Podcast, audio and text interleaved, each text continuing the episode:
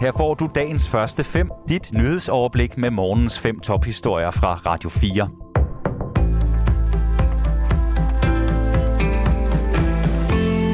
Godmorgen. Det er tirsdag den 26. juli, og her der får du dagens fem første nyheder på Radio 4 med Sofie Levering.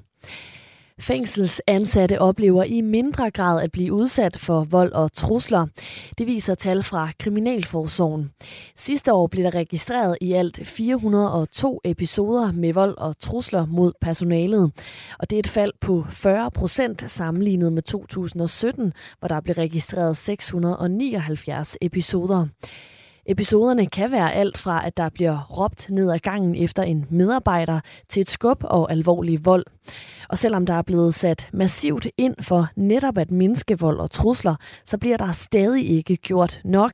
Det mener Ina Eliassen, der er direktør i Kriminalforsorgen, som også peger på, at 400 episoder om året er alt for mange. Man skal jo ikke som medarbejder i Kriminalforsorgen acceptere at gå på arbejde øh, og risikere at blive truet eller slået på det er ekstremt vigtigt for mig at sige, at tallet er stadigvæk for højt, og derfor kommer vi også til at fortsætte den her indsats, og vi kommer også til at skrue op for den.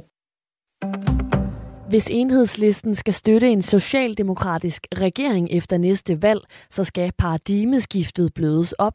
Det siger partiets udlændingeordfører Rosa Lund til Berlingske, og anne Sofie Felt har mere. Støttepartiet vil helst have paradigmeskiftet fjernet, men er klar til at gå på kompromis, hvis Socialdemokratiet vil lempe på nogle af kravene til at få opholdstilladelse. Blandt andet så mener partiet, at ens tilknytning til Danmark skal betyde noget. I gamle dage talte det med, hvis du tog en uddannelse, var frivillig i foreningslivet, lærte sproget, kom i arbejde. Det gør det ikke i dag, men det vil vi have lavet om, siger Rosa Lund til Berlinske. Paradigmeskiftet blev vedtaget under den tidligere regering bestående af Venstre, Liberal Alliance og de konservative, og det blev støttet af både Dansk Folkeparti og Socialdemokratiet.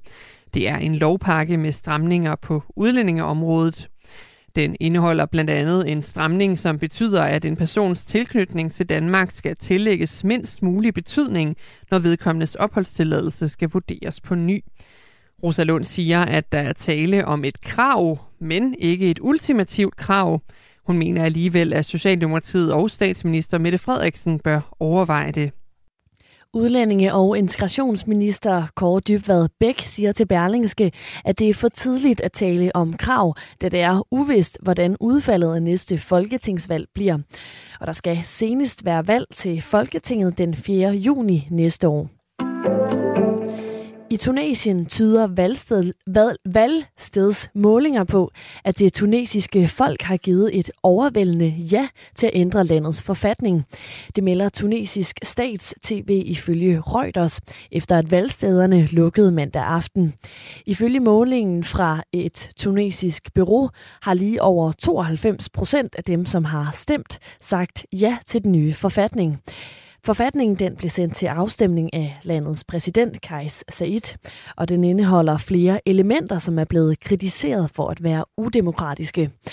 Resultatet for optællingen ventes ifølge det franske nyhedsbyrå AFP at være klar i dag i eftermiddag. Potentielle skattelettelser er et af hovedstridspunkterne mellem de to kandidater, der kæmper om at blive Storbritanniens næste premierminister. Det skriver nyhedsbyrået Reuters, efter at de to kandidater, udenrigsminister Liz Truss og tidligere finansminister Rishi Sunak støtte hovederne sammen mandag aften i en tv-debat. Her gik Sunak ifølge AFP omgående i kødet på Trusses plan om at sænke skatterne. Jeg synes ikke, det er det rigtige at gøre, og jeg synes ikke, det er ansvarligt, og det er i hvert fald ikke konservativt, sagde Sunak. Truss bed sig fast i, at Sunak i sin tid som finansminister har hævet skatterne til det højeste niveau i 70 år. Og det er den 5. september, at det bliver offentliggjort, hvem af de konservative medlemmer har valgt som deres næste leder. Det er lykkedes brandslukker at bremse en stor skovbrand i den amerikanske delstat Kalifornien, det skriver nyhedsbyrået AP. Myndighederne har beskrevet branden som eksplosiv, fordi den spreder sig gennem knæstør skovbund. 6.000 mennesker i området ved branden har fået besked om at evakuere. Dagens første fem er tilbage igen i morgen tidlig. Hvis du har brug for en nyhedsopdatering inden da, kan du altid fange os i radioen, på nettet og i vores app. Vi høres ved til dagens første fem fra Radio 4.